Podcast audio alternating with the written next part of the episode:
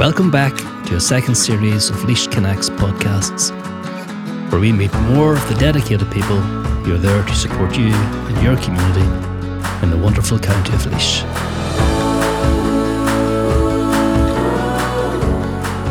So my guests today are Radwan Abu Hajar and Bolaji Adeoju. Radwan is originally from Syria, displaced because of conflict, and has been living in Ireland since 2014. Radwan works as a resettlement officer with Syrian Resettlement Project in Offaly, working with Syrian families. Bolaji is originally from Nigeria, living in Ireland for the last 16 years. He's employed as a banker and presently working as a migrant support worker. Bolaji is the founder of the Laois Africa Support Groups.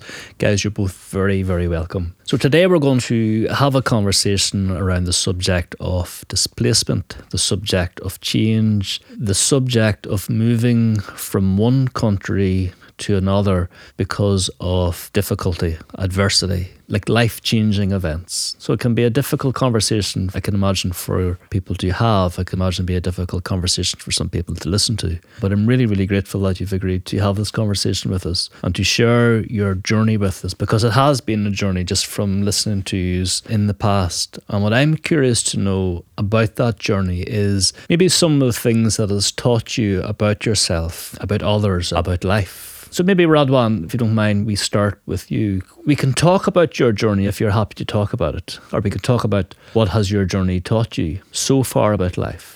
So, as you mentioned, somebody lost his life, his job, his friends, and has to start from the beginning. Different language, different uh, life, and different system, and everything different. You should adapt yourself. You should to get used to the new life, and you should to teach yourself and learn different things surrounding you in order to continue and regain your normal life again. So yes, we arrived here to Ireland as a group I decided myself, it's my life here. I have to support my family and I have to learn everything enable me to, just to continue my life here. I started to do some voluntary job at first, and that was very, very educational for me, and that educated me a lot of things about services, about people, about life, about, the system here. I used to support the resettlement support worker Laois, where we uh, moved at first, and from that voluntary job, I got a lot of skills, a lot of knowledge about the life here. After that, I got my first placement as a TÚS worker and through that role, I could also be involved in uh, Talk English language conversation in Laois. I was facilitator and teaching English for non-English speakers, especially Arabic speakers, because Arabic is my native language. And after three months as a community employment participant as well with Laois Partnership. During that time, I got a lot of information, a lot of connects, friends. I could make a lot of friends in, in my town, Portlaoise. And after that, I got my first uh, full time job in Offaly as resettlement support worker, supporting the Syrian refugees. I have the full knowledge of what refugees need here because myself I came from the same background. I went all these stages from being a refugee, receiving support from somebody, getting some knowledge to support others, and after that I became support worker.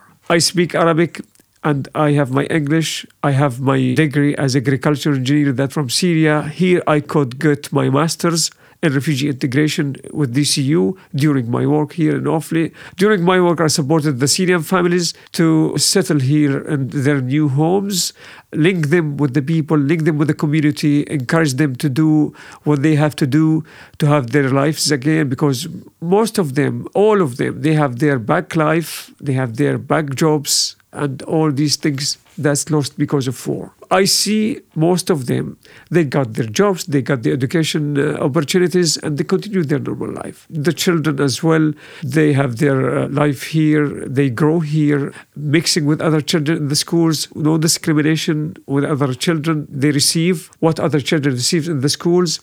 And also, I can tell you the children better than us in this part. They absorb the language, they understand the traditions, and they mix with other people, with other children in schools and in the neighborhood as well. Yes, it's a big change from being in some place. It doesn't mean I have to stop and to say I was, I was, but I have to say I am here I have to find my way here.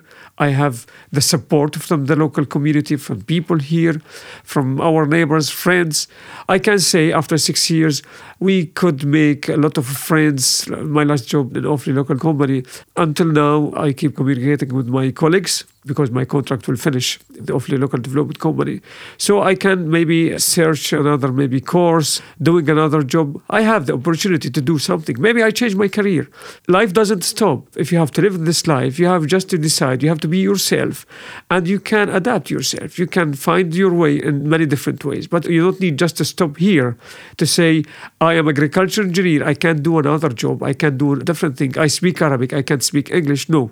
You have just to think and find your way in this life. How did you find that ability to adopt Bolaji when you were first coming from Africa to Ireland? I think it's one of the most difficult things to do because if you're talking about adaptation, and then we talk about two different countries, tradition, history, food, weather. Because I remember when I came to Ireland and I was very confused.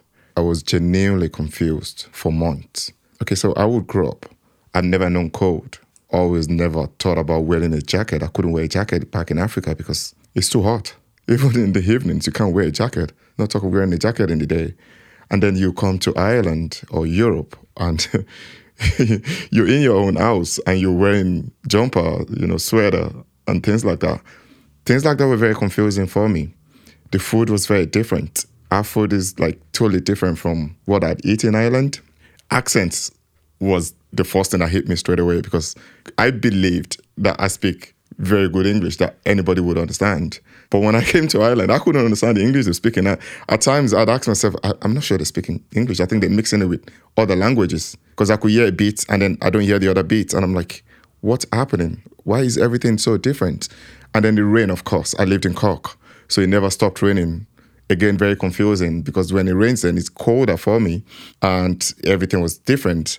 So the first couple of months, like I said, was pretty difficult, say six, seven months.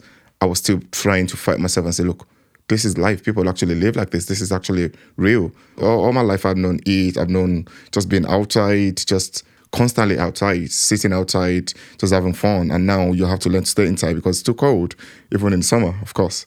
I took myself out of that because it was playing on my mind. I found it psychologically difficult to do anything. I couldn't get out of bed most of the time. I'd rather stand at the duvet. I didn't want to do anything. I just wanted to just be there, eat, and just protect myself in a shell, you know, just be my own place. I started asking myself questions. Okay, so what's next for you? What are you doing? You don't even talk to anybody you don't know anybody, you can't relate to people, but then you can't blame people for not coming to talk to you as well. Because I was always like, yeah, but people don't seem to want to talk to me. And then something, for whatever reason, I said to myself, I was like, look, if someone come up to my door right now and knocked on my door and said, oh, well, sorry, and didn't say anything, what would you do? Sure, you won't do anything. Just like, is that you close your door back? Or you can be friendly and say, what can I do for you?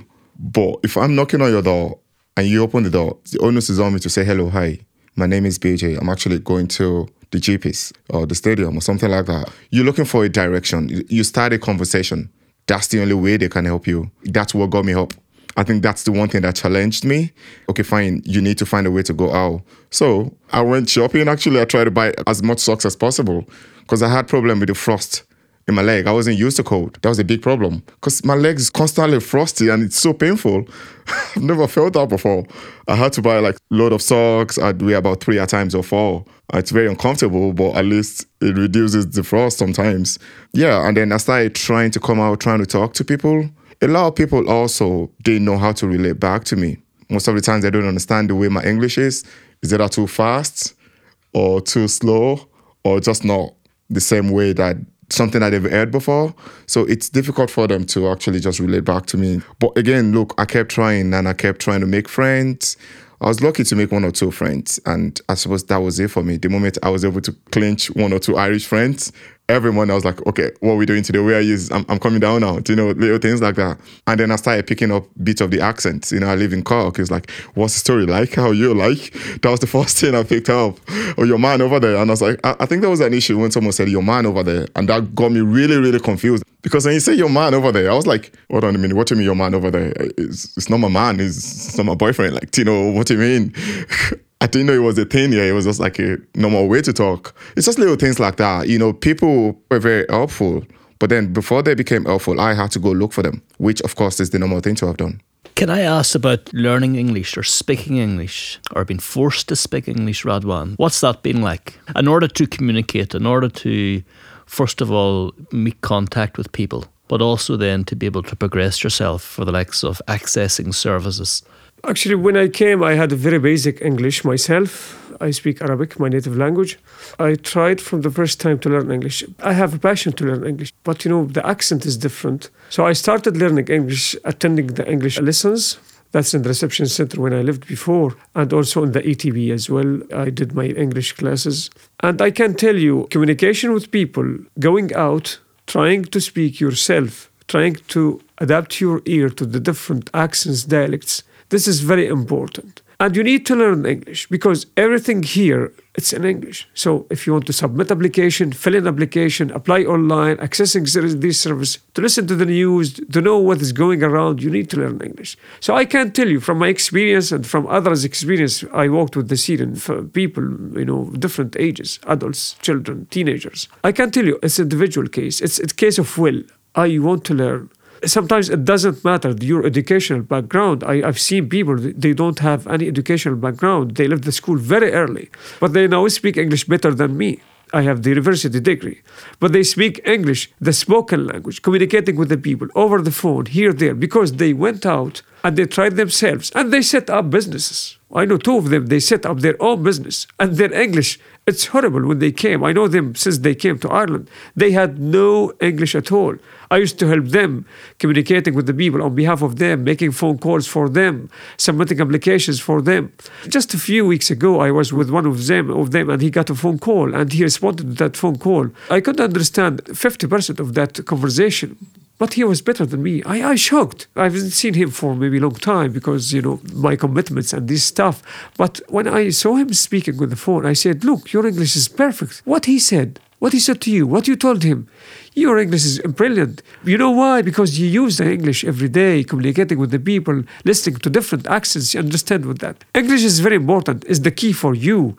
If I didn't work on my language, I couldn't get my master's here. You know, these things, it's the way of the life here. The language It's not like you have to learn the language because you live here and this is the language of the country. No, no, no. Because your life is here. Your children raising here in the schools and you see your children. I can tell you, I worked with people who came here and they came, even the children, they had no English. But I met them after maybe one month or two months. You can't believe the level of English of these children, especially the primary school children. And I've seen one of these children, he was just six years old and he was trying to translate for his family. He trying to interpret for his father because he thought his English has the confidence now. He speaks English. It's a big confidence. You speak uh, you speak the language now and you can communicate. You can manage your life. You can do your daily things yourself. So you don't need assistance. Yes, sometimes you need assistance from time to time because you know sometimes it's, it's the complication of the system. It's not the language. Sometimes it's complicated to apply for this, submit application for that, book this appointment online. You know, it's different life, different system. But language, yes, people they felt from the first minute here. Look, our life here, our children's life here, and we can find our jobs here, our uh, friends, and we can make whatever we want. Language is very important. It's the key of integration is the key of the life here. You need to learn the language simply because you live here. And that's what I was thinking, Radwan, as well. Because I was thinking with the kids, it's so easy for them.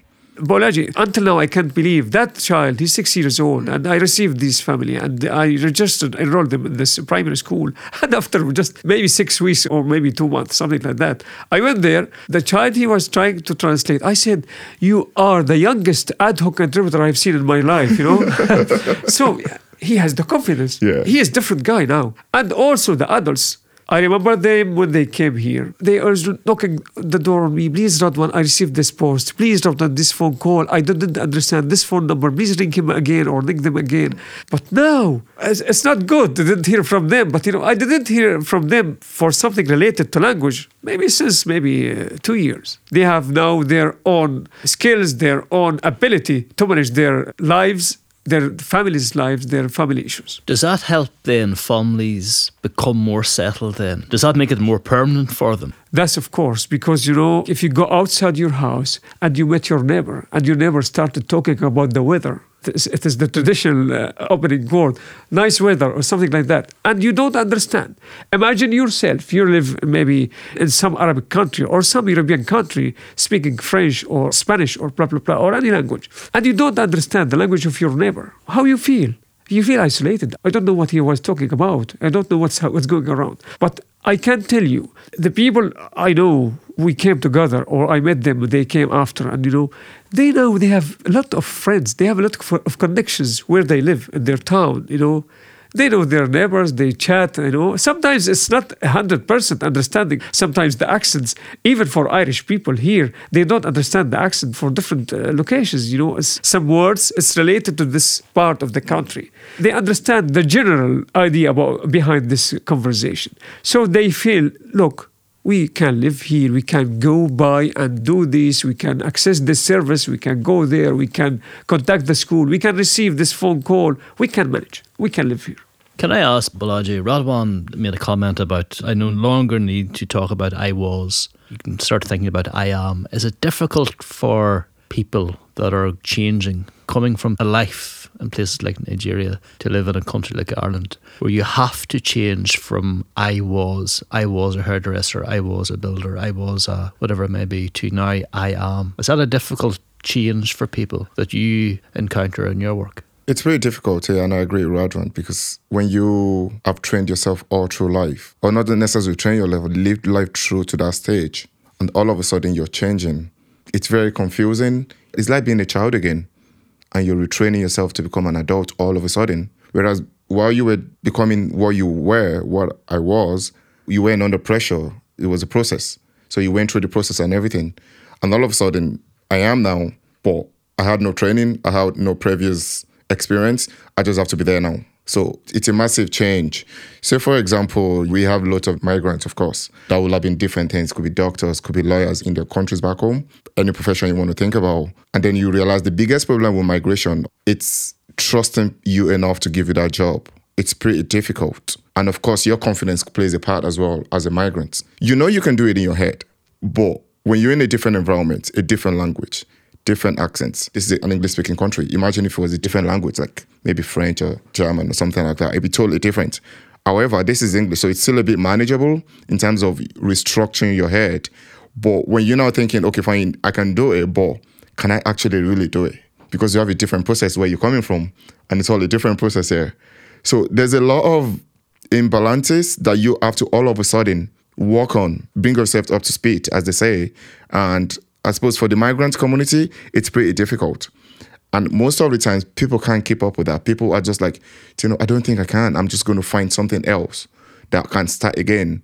If you were a doctor, you're not going to go back to, I suppose most people will not go back to college and say, I'm going to go study all over again. Apparently, you might have spent six years in college before you graduated. And then in Ireland, you think, oh, hold on a minute, things are done totally different. Of course, most of us wouldn't know about educational structure. Maybe you can write a couple of exams to do this and do that. Lack of information, again, is one of our problems as a migrants. And then you think, okay, do you know what? I'm going to look for something else to do. I might just try to become the easiest ones are the lacks of security and things like that because you know you can manage it. It's something that you can fix at the moment. But spend the next seven years going through college to re educate yourself as to the way the Irish would do things, it's a big challenge financially you know, psychologically, emotionally, and things like that. It's pretty daunting, if you know what I mean. And again, you're thinking about your age. Like, so I'm like, for example, for argument's sake, maybe you're 30, 40s. Knowing that as a migrant, of course, you also have issues that you need to deal with back home, you know, maybe financial issues and things like that. You're worrying about situations like that. You're not worrying about, oh, I can give myself seven years to go to college and, and then I'll be grand. No, you have immediate issues that need to be dealt with. So there's lots of things going on in your mind. Who I was doesn't then overrule who I am now. I think who I am now is more important when you put the scale of things together, which is a big thing in the migrant community. You have to walk away from who I was. You basically have to first things first consider the situation. For what I know now, I wouldn't advise you to walk away from who you were. Who you were and who I am are two things that you can't get rid of. You need both of them to survive. You need them to be able to move on in life. Who you were built you up to who I am now. So whatever the situation is, is to go seek information. Now we're beginning to have the likes of the migrant support, resettlement, and things like that. We now know information is there. We now know there are people you can go to that can help you. However, I'm still believing that in, maybe in some counties they might not have the privilege that we have in Laois. Because I always said that look, Laois I think is one of the most advanced in terms of the work that we do for integration. However, there are lots of other counties that don't have what we have here. And I can say that because I know. I think it's important that we learn to accept the situation now. We learn to move around. We learn to talk. We learn to ask. I think it's important to ask, keep seeking. Because if you were a doctor back home and you're confident, you know what you're doing, you want to continue that. You have support network. You have people you can go to. You have the likes of the partnerships and resettlements and things like that. What can I do? Is there a way for me? Is there something I can do? And things like that. Coming back to that though, it's a larger question because I'm thinking about work and uh, education what about the likes of life itself? So, for example, back home in Africa, there's a lot of things that are different from the way Irish do things. So, I've had to change a lot about myself to be who I am now. One way or the other, I still carry my Africanness, but I'm very, very Irish in terms of the way Irish should do things, if you know what I'm trying to say. So, there's a lot of things that you need to consider when you mention, you know, who you were and who I am now it's important that you as a migrant don't forget who you are first things first. Because my grandmother always said to me, like, if a river forgets its origin, it's going to dry up. Basically, what it means is that don't forget where you come from. However, appreciate where you are. And when you live in Rome, behave like a Roman. So adjust to it. Adjust to it, accept it, embrace it. Okay, so when I came to Ireland, for example, I grew up in an environment, you know, in a country where respect is ultimate. There are lots of things that you, you do in a different way. For example, you're kid to see in money and say hi dad and just walk past you and things like that. Back in Africa, it's not acceptable. You go flat on the floor and say good morning, dad. You actually go flat on the floor and say that to your dad. You have to show that respect. And if you're a girl, you have to kneel on your two knees to say good morning, mom. You know, those are the things. Whereas in Ireland, hi dad, what's crack? What's the story? you know, and I'm like, okay, that's that's okay. My kids are very like that as well. However, I bring that Africanness and say, look, I'm not asking you to kneel down. I'm not asking you to lie down but you have to show a bit of, even if it's just about. It's not because I need you to be submissive to me. It's because I need you to know that where you're from, this is how things are done.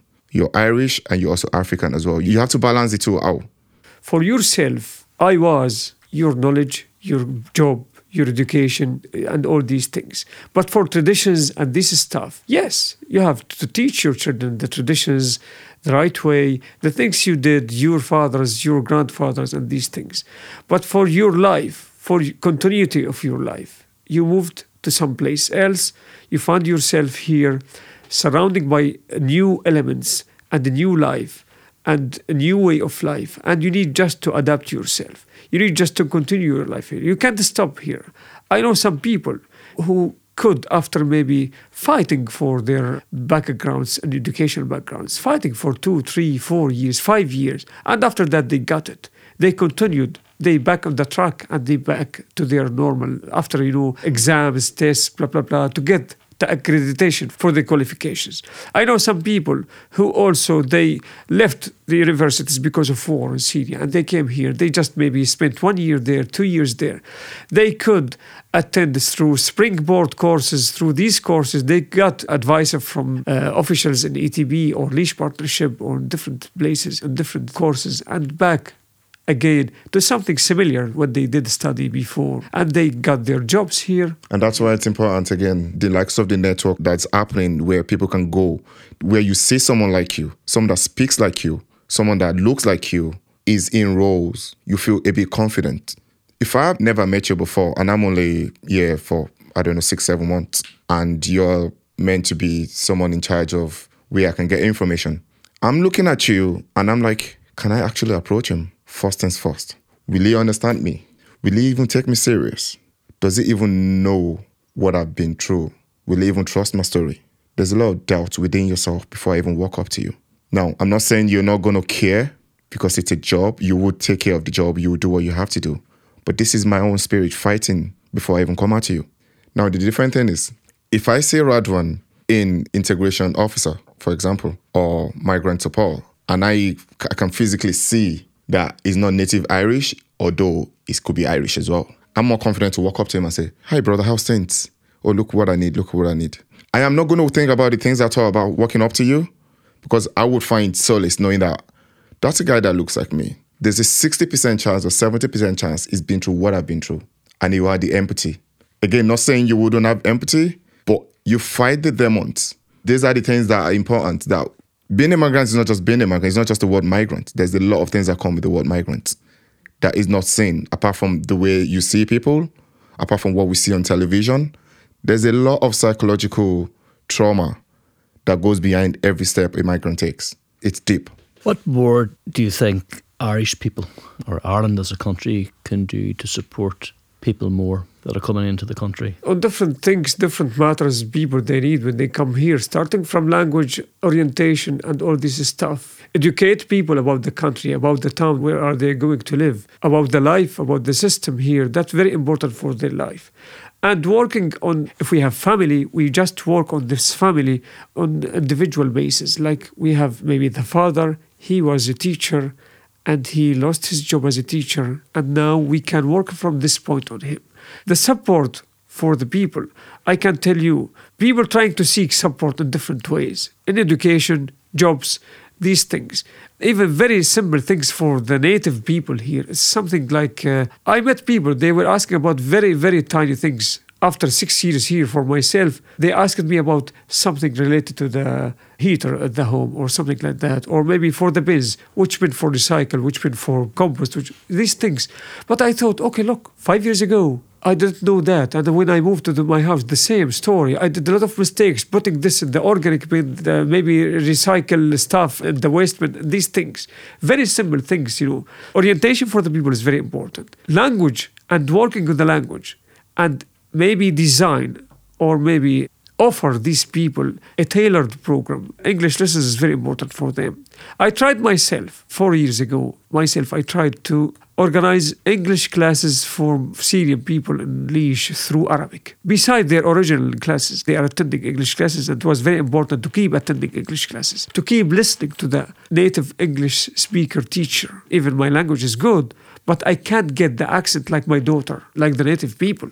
But also, these people they need just to be prepared for English lessons. So I use these lessons to teach them general information about the language, some grammar about like this is tenses, simple present, blah blah blah, these things, the vowels, the prepositions use this, and also include some conversational English. When you go to shop and you need to buy this stuff, you can ask about the price like this. When you want to refund something something you bought before, you need just to access the customer service and you can tell them I want to refund blah blah blah. I have the receipt and all these vocabularies they need in their life. I focus on language because my experience and others' experience because sometimes your life will stop here because you can't communicate with the surround. And the only way to communicate with the people is the language. Yes, I've seen some people, they have crafts back in Syria as confectionery, sweet makers, and they came here.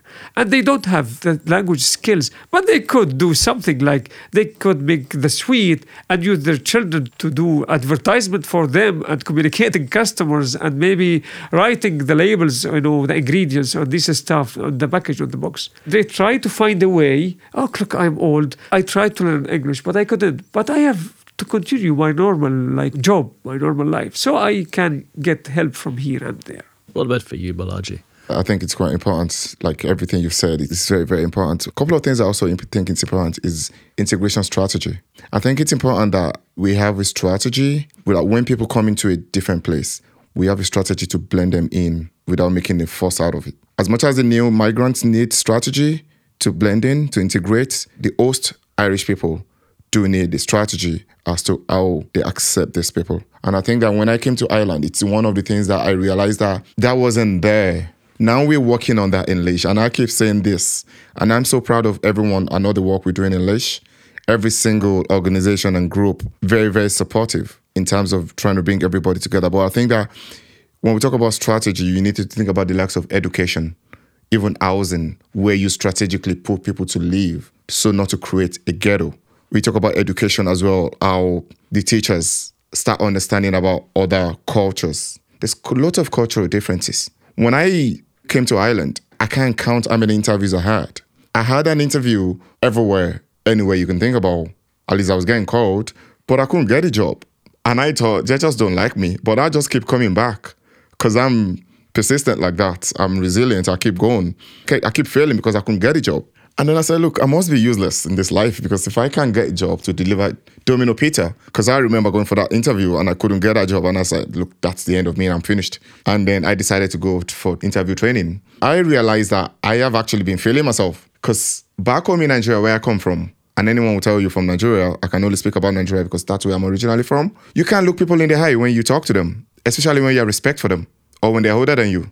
And I would go to interviews while you're sitting there and looking at me. I'm looking out that window and I'm replying you, looking out that window, or trying to look around the room, try and avoid eye contact with you. And I said to the tutor, I remember, I was like, it's very uncomfortable to do that. I can't do it. He goes, just try it. Just keep looking at me and keep talking. But I was like, it's a bit like I'm challenging you. Um, I'm disregarding you. He goes, no, in Ireland, you have to look people in the eye because then people think you're hiding something away or you're not being truthful. Okay, so I got the interview was sometime after that. I can't remember how many days or weeks or I don't know. And I, I couldn't sleep through the night because I kept looking myself in the mirror and kept talking as though there's someone in front of me. I'm trying to practice eye gazing, just staring at you there like like I'm haunting you. and I got to the room and you know we had this interview. I was, I was applying for a security job that time. This beautiful lady, very lovely in Cork. And I was sitting there right in front of her and I was like, and I kept talking and I kept looking at her. My heart was actually shaking, was racing so fast. But I kept trying. And I kept remembering your man's word in the class. Just try. Just keep looking and just keep talking. You can smile if you want to. And I did all that. And she goes, Grant, no bother at all. Right, like, you know, it's Cork anyway, so everything is like. Uh, so she goes, okay, what I'm going to do, like, um, actually, give me one second. And then she goes, okay, actually, come here. Um, are you available to work? Say by Monday. I was like, Am I hearing deaf? I mean, are you serious now? Am I talking to myself? She goes, No, I'm serious. Are you? I'm like, I'm available right now. I went out of that place, jumped out like a child. I was actually punching the air.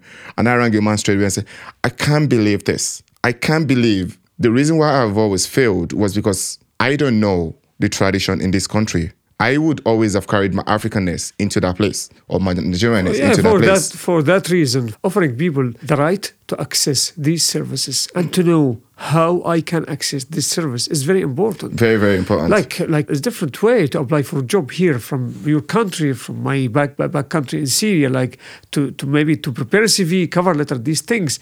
And just let me point out to the integration strategy and this stuff. Accessing services is the right for everybody, you know, to access HSE services, DSP services, and all services. And also without the language, it's a barrier the language is barrier for you. Also, knowing the people, like introducing these people to the community, to the local community is very important. Like we did in Laois, starting from 2015 when we arrived to Portlaoise, we started to do a lot of events and introduce. We have a different events around the year. We have Ramadan, we have Eid, we have these celebrations. So we used to organize these things and invite the local people.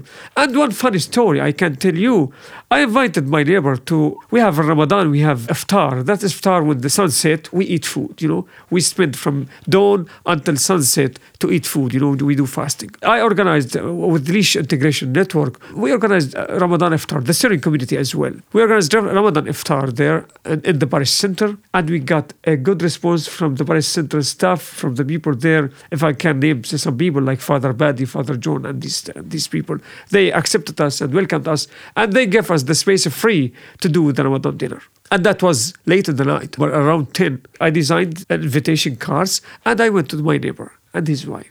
I know him. He's a very good man, you know. I, I, knocked the door and I said, Hi, Alan, how are you? I, I, just want to invite you to, we have Ramadan dinner today. And you know about Ramadan, it is like uh, one month in the year and we do fasting and we, we eat at sunset. If you would come, you and your wife, you are welcome. No children because it's very late. He said, Oh, thank you, Radwan. Thanks very much. And I've seen him the next day, and that was one week before. I see the next day, he looks like confused person. He tried to approach me when he sees me outside. But finally, he came to me just one day before the event and he said, Look, Radwan, I will go with my wife. Is that okay? I said, Yes, of course. I invited you and your wife. Look, I need just to ask you something. And he was hesitated to ask me, Should we wear a different costume, me and my wife, in order to access this? I said, No. Come as yourself, whatever you want. You don't need just to put on a, a different clothes or something like that. Look, lack of information, lack of knowledge about others' culture, others' habits, others' traditions. This is a prayer, you know. So for that reason, I developed a presentation about Syria, PowerPoint presentation. Maybe you attended it, Anthony, and I don't know. I delivered this presentation around Ireland in different places, just to introduce the culture of these new arrivals. People heard about Syria from the media, war, dissertation, destruction, killing, and all this stuff. But they don't know about the culture back in Syria. Like the capital of Syria, Damascus, is the, the oldest inhabited capital in the world, 12,000 years ago. So this information, information about food, customs, traditions, like when you go to visit me in my house, very simple things. If you do, you respect me. Take off your shoes. That's it, you know and eat my food. If you refuse to eat my food, I feel not comfortable. And you don't need to finish your plate. I offered some friend when she came to us. I offered her, we do some special sweet and Eid after Ramadan. We put this sweet in small plates. But you don't need to eat all these. It's not good to eat all the sweet. That I, I've seen her trying to finish her plate. I said, look, because I know her for a long time, you, look, you don't need to finish the plate. Keep some, you know, you don't need. We can eat after you, that's fine. Like these very simple things, it's very important to break these barriers and break the ice between people, you know. If I know you better, and that's you're talking about social inclusion, for example. That's basically the word for it. Okay, so for example, we talk about Africa Day. The yes. Africa Support Group yes. organizes Africa Day along with the County Council and the Irish Aid in the Department of Foreign Affairs. The whole idea behind that is to let people know about the culture. I attended that event in you Port did, Of course. A, a, lot of these things I never knew before, mm, you know, because mm. you, there's the food, the music, there's drama. You know, the drama again. The customs, would, would these colors, exactly. These so much colors yeah. and, and so much drumming and, and artwork, of course. You know, little things like that are very important. The likes of other events in town as well. The more we do social inclusion activities, the more people come out. Even if it's only one thing you know about other country, you've been educated. Guys, thank you so much for coming in to chat today. Thank you. Thanks for listening. I hope you enjoyed our conversation, and I look forward to your next podcast. Till then, Slán go